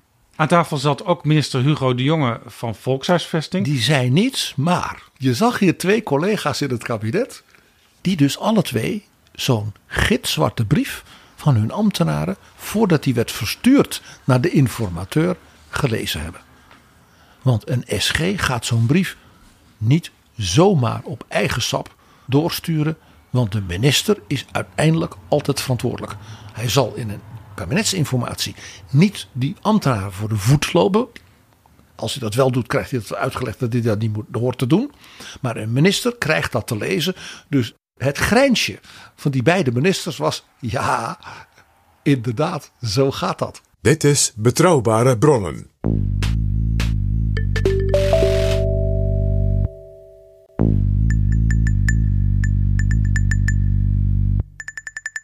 PG, het grote raadsel in Den Haag op het Binnenhof is nu... niemand gelooft eigenlijk dat verhaal van Omtzigt. Ze kennen Omtzigt. Ze weten, die smult juist van financiële problemen. Dat kan niet de reden zijn waarom hij op dit moment uit die formatie stapt. De eerste keer in de geschiedenis dat hij gelooft wat ambtenaren schrijven... zou dan ook meteen leiden tot het einde van een coalitiepoging. Wat zou er dan... kunnen spelen dat hij nu zegt, ik stop ermee? Jaap, ik moest meteen denken aan oud-premier Harold Macmillan van Engeland. Events, dear boy, events. Die als bijna 100-jarige een keer geïnterviewd werd over zijn ervaringen. En als premier. En hij was ook minister van Buitenlandse. Die man was ongeveer alles geweest in Engeland. Een authentieke oorlogsheld in de Tweede Wereldoorlog. En zelfs geloof ik in de Eerste Wereldoorlog. Hele bijzondere man. Ja, toen werd hem op een gegeven moment terugblikkend gevraagd. Waar maak je je nou als premier het meest zorgen over? Ja, en dan de interviewer dacht, er komt een heel verhaal over, bij wijze van spreken, de financiën. Of de Koude Oorlog, of over dat de koning doodgaat. Maar het antwoord was, events, dear boy, events. Dus gebeurtenissen, lieve jongen, die plotseling zich voordoen. Shit happens, zouden de Amerikanen zeggen. He? Dat is minder klassiek Brits. En dat hebben we hier ook gehad. In deze kabinetsformatie is er precies in de fase, hè, zoals ik omschreef, dat dus de radiostilte-discipline al heel snel wegspoelde en de informateur dat toeliet, iets gebeurt dat dus die hele kabinetsformatie als we op zijn kop zetten. En dat is het feit dat de regering van Olaf Scholz de subsidie voor diesel voor de agrarische sector ging besparen in het kader van de grote financiële problemen van de Duitse bondsregering. En dat was ook de reden waarom de boeren eigenlijk in heel Europa plotseling weer de straat op gingen. Dat begon in Duitsland en had dus gewoon te maken met de uitspraak van het Constitutioneel Hof in Karlsruhe, het Bundesverfassungsgericht, over de grondslag van de begroting van de Ampelcoalitie, zoals dat heet. En ja, toen moesten ze dus allemaal gaten die door die uitspraak waren geschoten in die begroting. En dat ging om tientallen miljarden. Dus uit Duitsland, dat gaat meteen om een heleboel. En een van de bezuinigingen waar dus Christian Lindner, de minister van Financiën, mee kwam, was ja, we moeten dus die fiscale voordeeltjes voor de boeren, voor de diesel, voor hun trekkers. Ja, die moeten we maar een beetje gaan bezuinigen. Want we gaan ook een beetje bezuinigen in het sociale. Wat er in Duitsland precies aan de hand is, dat gaan we in een andere aflevering van Betrouwbare Bronnen bespreken. Maar het sloeg over naar Brussel en het sloeg over naar België en naar Nederland. Naar Frankrijk. En naar Nederland. Uiteindelijk, want in Nederland bleef het aanvankelijk stil. Maar Farmers Defence Force ging zich solidariseren met de Duitse broeders. Aanvankelijk hadden de Nederlandse boeren een houding van, er wordt nu gesproken in Den Haag door rechtse partijen over een kabinet wat waarschijnlijk naar ons hart zal zijn. Dus laten we dat eerst rustig afwachten wat daar uitkomt. We gaan voorlopig niet de straat op. Nog vermakelijker, Jaap. Het was Farmers Defence Force dat de ochtend na de Kamerverkiezingen een soort jubeltweet het land instuurde van, nu komt er eindelijk wat wij altijd hebben gewild. En Geert Wilders heeft daar weer een enthousiaste tweet aan gewijd van, wij laten elkaar nooit los en dat soort dingen. Ja, Geert Wilders was natuurlijk hartstikke blij, want een aantal mensen van FDF die stonden op de lijst van Wiebren van Haga, die natuurlijk in Gevelde of Wegemeer te zien is in Den Haag, want hij is niet herkozen. En nu hadden ze blijkbaar de bakens verlegd richting de PVV. Dat wordt voortaan de partij van FDF. De man die bakens verlegde was Dion Graus, die ook begon te vertellen dat de boeren, en zeker die van FDF, zo ontzettend lief voor hun dieren waren. Gelet op de veroordelingen op dat terrein van bijvoorbeeld die mevrouw, die op de lijst van BVNL stond, was dat natuurlijk een opmerkelijke gedachte. Ja, en toen kwam Caroline van der Plas van de Boer-Burgerbeweging in een lastig pakket, want zij was te gast in Op 1 bij Sven Kokkelman en haar werd gevraagd, neemt u geen afstand van die opmerking van Mark van der Oever die dit zei. Wij gaan in ieder geval dinsdag vergaderen. Tot die tijd is wilde acties. Meer in deze trant. En na dinsdag komen we met bericht hoe we dit met regiobeheer, FDF en de trekkerleiders op gaan knappen, dit wagentje. Maar één ding weet ik wel. Piet Adema en die Harm Holman, hoe die heet. Daar heb ik dus een spuughekel aan gekregen. Die zullen in het centrum van de belangstelling komen te staan. Die Mark van der Oever die stond voor brandend vuur. We hebben later gehoord dat daar mogelijk ook asbest verbrand werd, wat voor de volksgezondheid heel vernietigend is, zou je kunnen zeggen. Nee, en daarbij kwam nog dat men ook nog, omdat het dus van Duitsland was overgeslagen, dat men zei, internationale solidariteit van dus extremistische boeren, laten we nu omheen draaien. Mensen als Eva Vladingenbroek stond ineens weer helemaal mooi gekapt in Berlijn solidair te zijn met de boeren. Hè, wat ze ook in Nederland deed, met die knotsgekke generaal Michael Flynn, weet je nog wel. Nou, dus die deden gewoon weer een donatieknopje, hè, want daar gaat het om. Ja. En die gingen dus de grenzen vervolgens stilleggen. Want ja, de grenzen moeten dicht. Dus op deze flank is dat een belangrijke gedachte. Dus dan gingen ze het maar zelf doen. Ja, en je hoorde Mark van der Oever spreken over de minister van Landbouw, logisch. Maar ook over Harm Holman. En dat is een nieuw Kamerlid van Nieuw Sociaal Contract, die net een paar dagen eerder gesproken had bij de landbouwbegroting. En daar eigenlijk een zeer gematigd verhaal had. Ook begripvol voor het beleid wat was ingezet door de minister van Landbouw en de minister van Stikstof. Wat ook niet zo raar is, want meneer Holman was vele jaren lid van Provinciale Staten in Drenthe als man uit de agrarische sector. En is dus een politiek en iemand uit het vak die daar heel veel van weet. En was toen van het CDA. En was dus de verstandige en genuanceerde man, zeg ik dan met een lichte ironie. Ja, maar plotseling zag je dus ook dat Nieuw Sociaal Contract bedreigd werd vanuit Farmers Defence Force. Ja, en Omtzigt werd zelfs in een soort poll van FDF kandidaat samen met Rob Jetten en die minister tot teringleier van het jaar. Nou, mevrouw Van der Plas vond het moeilijk om daar iets onaardigs over te zeggen. Ja, kijk, de weerstand tegen Piet Adema als landbouwminister, die is natuurlijk helemaal niet nieuw. Dus het is net alsof hier nu iets heel bijzonders wordt gezegd. Kijk, de bewoordingen van... Je zou er een verkapt dreigement in kunnen horen. Ja, kijk, weet je, dan gaan we daar weer over hebben. We moeten gewoon nou eens hebben over hoe we de ellende voor de boeren gaan oplossen. Ja, en als dan aan talkshowtafels alleen maar gesproken wordt over de toon en over dat er daar pallets in de brand staan en dat er autobanden in de brand staan. Het is niet voor niks, Sven, als ik het zo even mag zeggen. Het is niet voor niks dat heel Europa, overal in Europa, boeren nu in opstand komen. Maar daar gaan wij ook over praten. Daar gaan we uitgebreid over praten vanavond. Het gaat mij om deze uitspraak. Want er wordt met nadruk gesproken over twee mensen op een toon die je als bedreigend zou kunnen ervaren. Nou, niet. Nou, ik zie daar niet zozeer een bedreiging in. Het zijn harde woorden, zeker. Maar er worden ook hele harde daden gepleegd richting de boeren.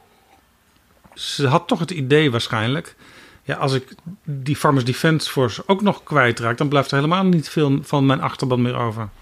En er ontstond nog iets. Want in die dagen was, ik had er al over dat wat in de Tweede Kamer gebeurde, stuurloos was ten opzichte van de onderhandelingen. Hoezo radiostilte? Dion Graus kreeg het aan de stok met Caroline van der Plas. Het ging over wolven. Dion Graus is voor wolven, maar houdt ook van schapen. En Caroline van der Plas was verbijsterd dat hij wolven mooi vond. En toen riep hij dat die al eeuwen in Nederland waren. Wat natuurlijk zo was in de tijd van de Germanen. En dat je wolf ook heel makkelijk kon wegsturen. Hij heeft dat zelfs voorgedaan in de Kamer hoe je dat moest doen. En mevrouw van der Plas die ging helemaal van haar plaat. Ja. Maar vervolgens ging mevrouw van der Plas ook helemaal van haar plaat tegen die meneer Holman van NSC. Met wie ze toch zo graag samen, ik wil met Pieter, ging regeren. En Omtzigt kon natuurlijk niet anders dan eisen dat er een afkeuring kwam van de anderen, van die bedreigingen en van die gewelddadige acties. Nou, je hoort het al, het spatte dus uit elkaar. Mijn analyse is, Jaap, dat Mark van der Oever de Piet Rekman is van 1977 in de formatie van 2024. Dat moet je even uitleggen, PG. Piet Rekman was een lid van de Partij van de Arbeid partijraad. Hij was in het dagelijks leven actievoerder en ook docent aan een school waarop mensen eigenlijk geleerd werd hoe je de boel een beetje kan oppoken om je zin te krijgen in Nederland. En hij zette ook in de kabinetsformatie van 1977 die partijraad naar zijn hand. Hij diende een motie in die uiteindelijk werd aangenomen en die ertoe leidde dat de Partij van de Arbeid niet meer verder kon in het overleg met CDA en D66. Ja, Piet Rekman die zei in feite namens een meerderheid van die partijraad tegen Joop den Uyl: jij mag niet verder onderhandelen. Wij blazen het op. Van buiten. Events, dear boy. Ja. Events. En later is aan den Uyl wel gevraagd waarom hij daar niet zich stevig tegen had verzet. En bij ons in een aflevering heeft Jan Pronk een keer uitgelegd dat toch de democraat in Joop den Uyl was. Hij had het idee, ja, dit is toch, zij vertegenwoordigen toch onze achterban. En daar kan ik niet tegenin gaan.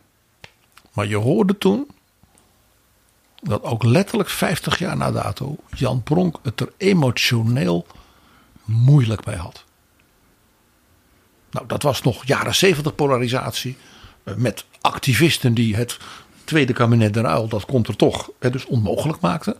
En in feite heeft Mark van de Oever met zijn eigen activistische, maar dan niet van links club, het eerste kabinet Plasterk, of zo je wilt, het eerste kabinet Wilders onmogelijk gemaakt. En dat is toch wel een stukje ironie van de geschiedenis, ja. En nog iets. Waar ging nou die breuk in deze coalitie over? Nu begrijp je ook waarom die dus niet serieus over die financiën ging. Maar hij ging ook niet over de fundamentele beschouwingen van die grondrechten. Nee, rechtsstaat. Want als je daarover Pieter Omtzigt hoorde bij Humberto Tan op televisie, daarover zei hij eigenlijk in een bijzin, nee, daar zijn afspraken over gemaakt en dat zult u terug kunnen lezen in het verslag van informateur Plasterk. En dan herhaal ik wat ik al eerder zei. Er is geen akkoord zolang er geen akkoord is. Dus dit is een zinsbegoocheling bij NSC. En ik denk dat ze van een koude kermis thuis gaan komen. Dat Wilders ze zal laten voelen. Jullie dachten dat je een akkoord had. Mooi niet, want jullie liepen weg. Ja, zo'n eindverslag, dat gaat natuurlijk in brokjes. En daar is zo'n informateur al een tijdje mee bezig. Dus waarschijnlijk is er al een stuk geweest waarin in ieder geval dit beschreven is. Maar ja, het kan natuurlijk zijn als Omtzigt in de laatste fase ook niet meer voor een soort slotgesprek aan tafel wil komen, dat al die dingen die al eerder gewisseld waren, dat die toch weer geschrapt worden, omdat er nu eenmaal geen akkoord is. De breuk ging ook niet over wat er in de Tweede Kamer gebeurde. Ik zei al, voortdurende verstoringen in feite van het proces. Namelijk het betoog dat bij de defensiebegroting werd gehouden vanuit de PVV. Want daarin werd in feite gewoon gezegd dat de Nederlandse regering, lees Rutte, mevrouw Bruinslot en mevrouw Ollongren, dat die voortdurend bezig zijn het Kremlin te provoceren, dus met militaire acties. Ja, er was een nieuw Kamerlid, meneer Pool, die heel anders dan alle andere deelnemers aan dat defensiedebat niet ging praten over wat is er geopolitiek in de wereld aan de hand, hoe is onze defensie, is die op orde, wat moet er nog extra gedaan worden? Hoeveel meer extra geld zouden we moeten hebben? Halen we de 2%? Nee, hij begon echt een verhaal wat alle kanten uitvloog. Het ging ook over woke en weet ik wat allemaal. En dus over de provocaties van de Nederlandse regering aan Vladimir Poetin. Als deze dreiging echt zo realistisch is, waarom hebben deze bewindspersonen defensie dan de afgelopen jaren zo verzwakt door grote hoeveelheden munitie en materieel cadeau te doen aan het buitenland? De militaire steun aan Oekraïne heeft volgens het kabinet zelf een langdurig negatief effect op de inzetbaarheid van onze krijgsmacht. Dus als in reactie op de voortdurende provocaties van de Nederlandse regering aan de Russische Federatie er onverwachts aanval komt, dan zitten wij gigantisch in de problemen. Deze bestuurders spelen Russische roulette met onze nationale veiligheid. Nou, je zou denken, dit zou voor de VVD en ook voor NSC, ik heb het maar even niet over BBB, maar die hebben een militaire Willemsorde, de militair, die zou toch ook moeten zeggen, je blijft met je poten van mijn collega's af met dit soort taal, om onmiddellijk te zeggen, hier stoppen we mee. Ja, ik zeg het wat fel, maar ik word ook een beetje fel erover. Ja, en verder was het een verhaal van de meneer Pol, een lofrede op Jan Pieterszoon Koen, Michiel de Ruiter en iedereen uit ons grote verleden. Maar er was nog een punt in de Tweede Kamer waarvan je zou zeggen, oh, dat was geen reden om te breken. Dat was natuurlijk waar we het al eerder even over hebben gehad samen. De uitlating van Mona Keizer, de beoogd premier van BBB, over Oekraïne. Ja, de mensen die in Nederland wonen vanuit Oekraïne, die zouden langzamerhand maar eens hun koffers moeten pakken en terugkeren. Want in het westen van Oekraïne, daar kun je toch veilig wonen.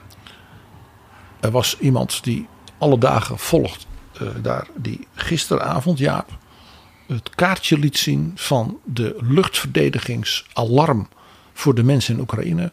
Waarbij dus voor het hele land het allerhoogste alarm was. Vanwege dus raketten en Iraanse drones. En wat dan niet, er zijn ook weer huizen en grote flats geraakt. Hoe durf je het te zeggen? PG, er is bij alle merkwaardigheden nog iets heel merkwaardigs in die breuk die we nu zich hebben zien voltrekken.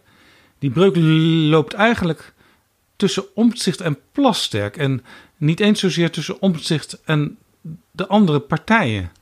Het verwijt dat eigenlijk ook in de brief aan de leden en ook op de televisie werd gemaakt. Ik wil er toch even, Jaap, iets nog bij zeggen. Stel je nou toch voor dat Mark Rutte in een politieke crisis had gezegd: nee, ik ga niet de anderen en de Kamer informeren. Ik ga naar een leuke talkshow en daar ga ik het vertellen. Jij weet welk Kamerlid de volgende dag hijgend bij de Kamervoorzitter stond voor een spoeddebat. Ja. Omtzigt was degene die altijd er een punt van maakte als een willekeurige minister in een talkshow iets over zijn beleid vertelde en dan een nieuw element in dat beleid.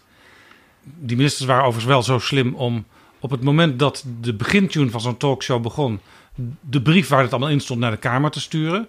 Dus feitelijk had de Kamer het wel als eerste binnen. Maar Omtzigt vond ook dat echt schandalig en onfatsoenlijk. Maar goed, hij zat nu zelf als eerste en enige plek om het on the record uit te leggen bij de talkshow van Humberto. Het verwijt wat daar klonk aan de informateur was die vreselijke brieven van al die ministeries met al die gruwelijke cijfers, die Omtzigt dus nu gelooft, die heeft hij achtergehouden. Financiën is heel belangrijk, omdat er is altijd tekort aan geld en je moet kijken van welke plannen kun je waarmaken, moet je bezuinigen, moet je ombuigen. En als je dan over financiën praat en die stukken liggen daar en ze worden niet doorgestuurd. En na heel veel moeite kon ik ze vanmorgen onder geheimhouding inzien, dus ik mag ook niet zeggen wat erin staat. Wat gedeeltelijk te begrijpen is, want er staan ook een paar dingen in die staat kunnen schaden. Ja, dan denk ik van ja, dit was de laatste dag dat we bij elkaar konden zitten. Want Dylan Jezilgus is natuurlijk ook minister van Justitie en moet in de Kamer de begroting Justitie doen. Ja, dan hadden die dingen gewoon naar ons gestuurd moeten worden. En een van de centrale vragen die we moesten beantwoorden is: is er zicht, is er perspectief op overeenstemming op financiën? Ja, dan is het wel fijn dat je deze stuk hebt. En daarom dacht ik van ja, dan hoeven we deze dag niet af te maken. Mm. En de informateur reageerde daar als door een wesp gestoken op. Ja. En ik snap wel waarom, Jaap. Want wat zei hij eigenlijk? Dit was een verwijt dat jij vaker hebt gehoord uit de mond van zo'n Omtzigt als NSC. Namelijk tegen Rutte. Omtzigt had een fundamenteel wantrouwen naar premier Mark Rutte. Dat speelde al in zijn CDA-tijd. Zeker. En dat kwam ook en vooral ook weer boven in de periode dat Omtzigt als eenling in de Kamer zat. Altijd was Rutte voor hem de kop van Jut. Want Rutte die hield bewust dingen achter. Ik wilde weten welke financiële lijken er in de kast lagen. Want we hebben de afgelopen jaren met Rutte heel veel financiële lijken gezien. En we hebben gezien dat hij 20 miljard in sommige jaren uitgegeven heeft buiten het parlement om. We hebben gezien dat de Algemene Rekenkamer bij VWS jaar in jaar uit zegt: hey, de boekhouding is niet op orde. Dus je wilt gewoon weten voordat je begint, wat krijgen we nog te horen? En in feite zegt hij dus nu: Ronald Plasterk paste toe die vermalendijde Rutte-doctrine. En toen dacht ik, is dit soms ook een signaal dat NSC Ronald Plasterk niet als premier wil? Ja, maar misschien ook een signaal, maar misschien ga ik te ver, PG, dat door de pijlen op Plasterk te richten, Omtzigt een signaal geeft: als we werkelijk tot elkaar willen komen, dan ben ik bereid weer met jullie te praten, PVV, VVD, BBB, maar dan niet met deze informateur, maar met een andere. Maar dat doe je niet, Jaap, door een klaagzang over stukken van ministeries. Dan praat je gewoon in diep vertrouwen, en niet bij Humberto, met bijvoorbeeld Geert Wilders van: jij hebt die Plasterk aangewezen, is verder een prima man. Maar ik wil in een fase die wij nu afronden niet daarna weer met die man verder. Ja, ik begrijp overigens dat Omtzigt op dinsdagochtend, dat was dus die dag dat het misging, 3 kwartier bilateraal bij Plasterk heeft gezeten. Omtzigt bij Plasterk. En dat maakt het des te gekker dat Plasterk er totaal niets van begreep toen Omtzigt eruit gestapt was. Als ik de fractievoorzitter was van een fractie in de Tweede Kamer, wat God verhoede, hè Jaap, dan zou ik die vraag wel aan de informateur stellen als hij die vraag niet zelf beantwoordt in zijn eindverslag. Namelijk, wat was dat gesprek? Waar ging dat over? En wat was de uitkomst daarvan? Gelet op het feit dat enkele uren later u aangebrand en zelfs licht geschokt reageerde over de volstrekte onzin die vanuit NSC over uw functioneren naar buiten kwam. En in 2021 zou er dan bijgevraagd zijn: mogen wij de aantekeningen van dat gesprek per omgaande inzien? Hoi, ik ben Alexander Klupping. Ik weet dat jij, net als ik, met heel veel plezier luistert naar Betrouwbare Bronnen. Maar je zou Jaap en PG echt helpen als je nu vriend van de show wordt. Dat kan met een donatie, per maand of per jaar. En dan kunnen ze nog veel meer afleveringen maken en zeg nou zelf, dat wil jij ook. Dus ga nu naar vriendvandeshow.nl/bb en doe het niet straks, maar nu. PG, Ronald Plasterk is nu met zijn verslag bezig. Dat gaat naar de Kamer. Dat wordt heel interessant. Dat moeten we, Jaap, jij en ik, ook voor onze luisteraars, met een goudschaaltje wegen. Elke zin en elk woord. En zeker ook de bijlagen. En naar verwachting wordt daarover komende woensdag in de Tweede Kamer gedebatteerd. In het bijzijn van Plasterk. Dat moet toch eigenlijk een debat worden wat anders dan je misschien zou verwachten niet gaat tussen de onderhandelende partijen die bij elkaar hebben gezeten al die tijd en de rest van de Kamer. Maar toch vooral een debat van die vier onderling. Misschien zelfs ook wel een debat heen en weer met Plasterk. Want ja, je hebt het al 20 keer gezegd in dit gesprek. Er is geen akkoord. Nou ja, Jaap, dat debat in de Kamer gaat zoals altijd een debat over het eindverslag van een informateur over maar één woord. Vertrouwen. En vooral het onderling vertrouwen van de meest betrokken fracties die als het ware, nou ja, met elkaar verloofd zijn. Ja, want dat was ook de opdracht, hè, die Ronald Plasterk zelf had geformuleerd en die door de Kamer uiteindelijk aan hem was gegeven. Onderzoek of er overeenstemming kan worden bereikt. En onderzoek of er een reëel perspectief is op het bereiken van overeenstemming over een aantal belangrijke onderwerpen. En één ding is denk ik helder. En dat is dat het vertrouwen als cruciale factor voor zoiets kapot is. Geert Wilders en Dylan Jesselgus hebben zelfs gezegd: wij gaan ervan uit dat Pieter Omtzigt naar de sessie gaat waarin wij met z'n vieren zijn uitgenodigd door de informateur, want dat is wel zo netjes en hij is ons wel een en ander verschuldigd. Daarmee zeg je dus, wij vinden hem niet netjes en we vinden hem onverantwoordelijk bezig. Ja, nou, in plaats daarvan stuurde hij een brief via Eddy van Heijem, want hij was er zelf niet meer in Den Haag. Dat was geen postillon d'amour. Ook al omdat Plasterk dus openlijk heeft gezegd als informateur dat Omtzigt onzin beweert. Ik ben in ieder geval verbaasd. Laten we het daar even op houden. En dat hij hoopte dat hij nog een nadere toelichting zou krijgen hierop. Ja, die krijgt hij dus niet. Nou ja, via die brief dan van Eddy van Heijem, die dan geheim blijft. Die blijft niet geheim. Dus die brief wordt natuurlijk onderdeel van dat debat. Want men gaat aan Plasterk natuurlijk vragen: wat vindt u van die brief? Ja. En dan is er natuurlijk de vaagheid van Omtzigt zelf, die al aan zijn leden heeft geschreven: wij willen wel constructief betrokken blijven. Dat kan bijvoorbeeld door constructieve steun aan een minderheidskabinet of een breed extraparlementair kabinet. Dat zou dan een minderheidskabinet kunnen zijn van de volgende partijen: PVV, VVD en BBB. Ja, dan kijk ik even naar de zetelverhouding in de Tweede Kamer, PG. En dan zie ik dat die drie partijen 68 zetels hebben. Nou, als je voor de steun SGP en JA21 erbij optelt, kom je op 72. Dat is nog steeds niet genoeg. Nee, als je dan FVD erbij optelt, krijg je 75. Maar ze zullen natuurlijk niet hun ziel en zaligheid aan die partij verkopen. Dan blijft toch haken op 72 zetels. En in feite dus op 68. En ja, dan zijn dus die 20 van NSC, die geven een mooie buffer. En daarom wilde Omtzigt dit ook al voor de verkiezingen, zoiets. En ik denk dat die drie partijen hem dat dus nu niet meer gaan gunnen. Van nee, jij krijgt nu uiteindelijk jouw comfortpositie, waarin je onder het mom van ik ga controleren. Ja. Afstand houden. En steun dan wel die ministers, maar ze moeten voortdurend voor elk wisselwasje komen. En dit kwam dus, deze strofe van Omtzigt in zijn brief aan de leden, kwam dus nadat al duidelijk was dat de VVD-online van Dylan Jessilgus aan het draaien was richting toch echte deelname aan een kabinet. Maar Jaap, het is heel simpel. Het is echt heel simpel. Na deze breuk en die brief die we dus nog niet kennen, en het feit dat hij niet zelf komt om uit te leggen, wel bij Umberto, niet aan tafel bij Ronald, is natuurlijk zeggen, nou ja, dan laten we hem maar gedogen. Wij drieën gaan een minderheid vormen. Dat is suïcidaal. Dus dat gaan ze niet doen. Nou, stel wat nou zou kunnen. Men gaat lijmen, zoals dat heet. Ja.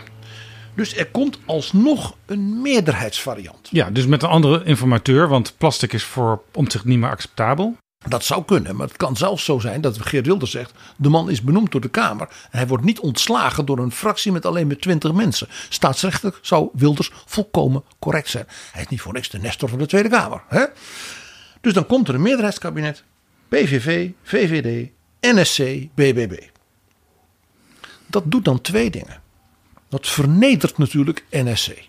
Dat wegliep en dan zegt, nou ja, we komen toch maar weer terug. Maar nog iets, dan zegt de VVD, wij zijn toch bereid bewindslieden te leveren. Dan zal de VVD daarvoor beloond worden. En jij weet ten koste van wie? Ten koste van NSC. Die krijgt dan een paar flutdepartementen. En Omtzigt en Van Heijen mogen dat gaan uitleggen in hun fractie. Dat wordt een bloedbad. Na wat er nu gebeurd is. Dus ook dat gaat niet gebeuren. Nou, dan krijgen we het Kamerdebat. Volgende week. Eindverslag, aan het eind daarvan moet de Tweede Kamer een conclusie trekken. Dus dan moet er een motie komen over Plasterk gaat door. Plasterk wordt bedankt, whatever. Dat kunnen wij nog niet voorspellen. Nee. Maar als uit dat debat zou blijken dat er toch sprake is van de gezindheid om het door te gaan, dat men toch wel wil proberen, ja, dan kan dat alleen maar betekenen dat Omtzigt in dat debat, ik zeg het even heel plat Haags, zijn keutel moet intrekken. Jaap, dat is natuurlijk voor de reputatie van iemand als Omtzigt als een recht door zee, man van de rechtsstaat en dat soort dingen natuurlijk funest. Dus die peilingen van NSC, die gaan van de 20, ze zitten nu al op 15, daar blijven er nauwelijks 5 van over. Ja, en hetgeen dus ook de onderhandelingspositie van NSC bij we doen wel toch weer mee, natuurlijk funest raakt.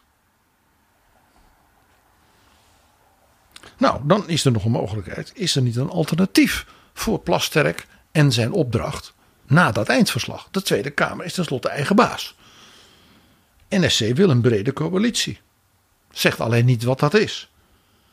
Nou weet jij wat ze in de politiek wel vaker zeggen. Wie breekt, betaalt.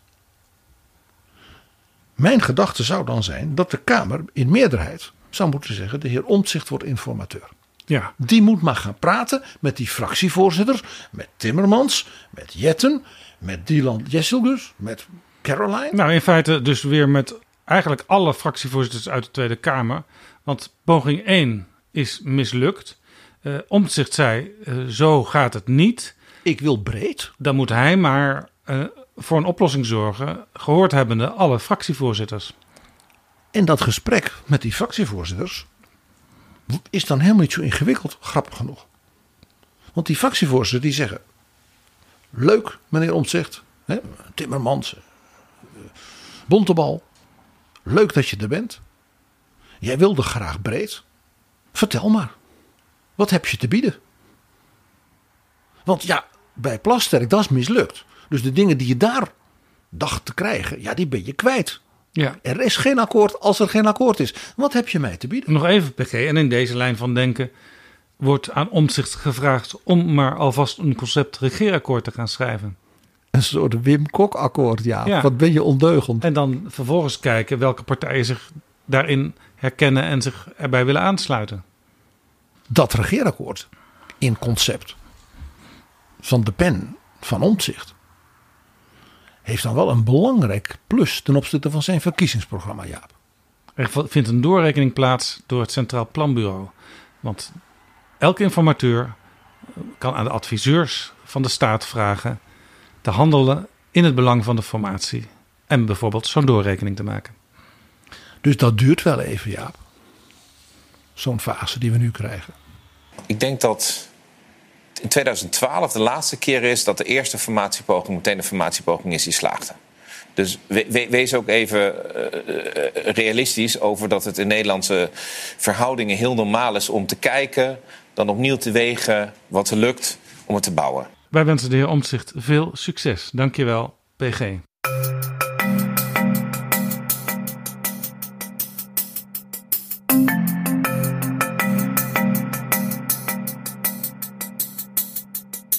Zo, dit was Betrouwbare Bronnen, aflevering 398.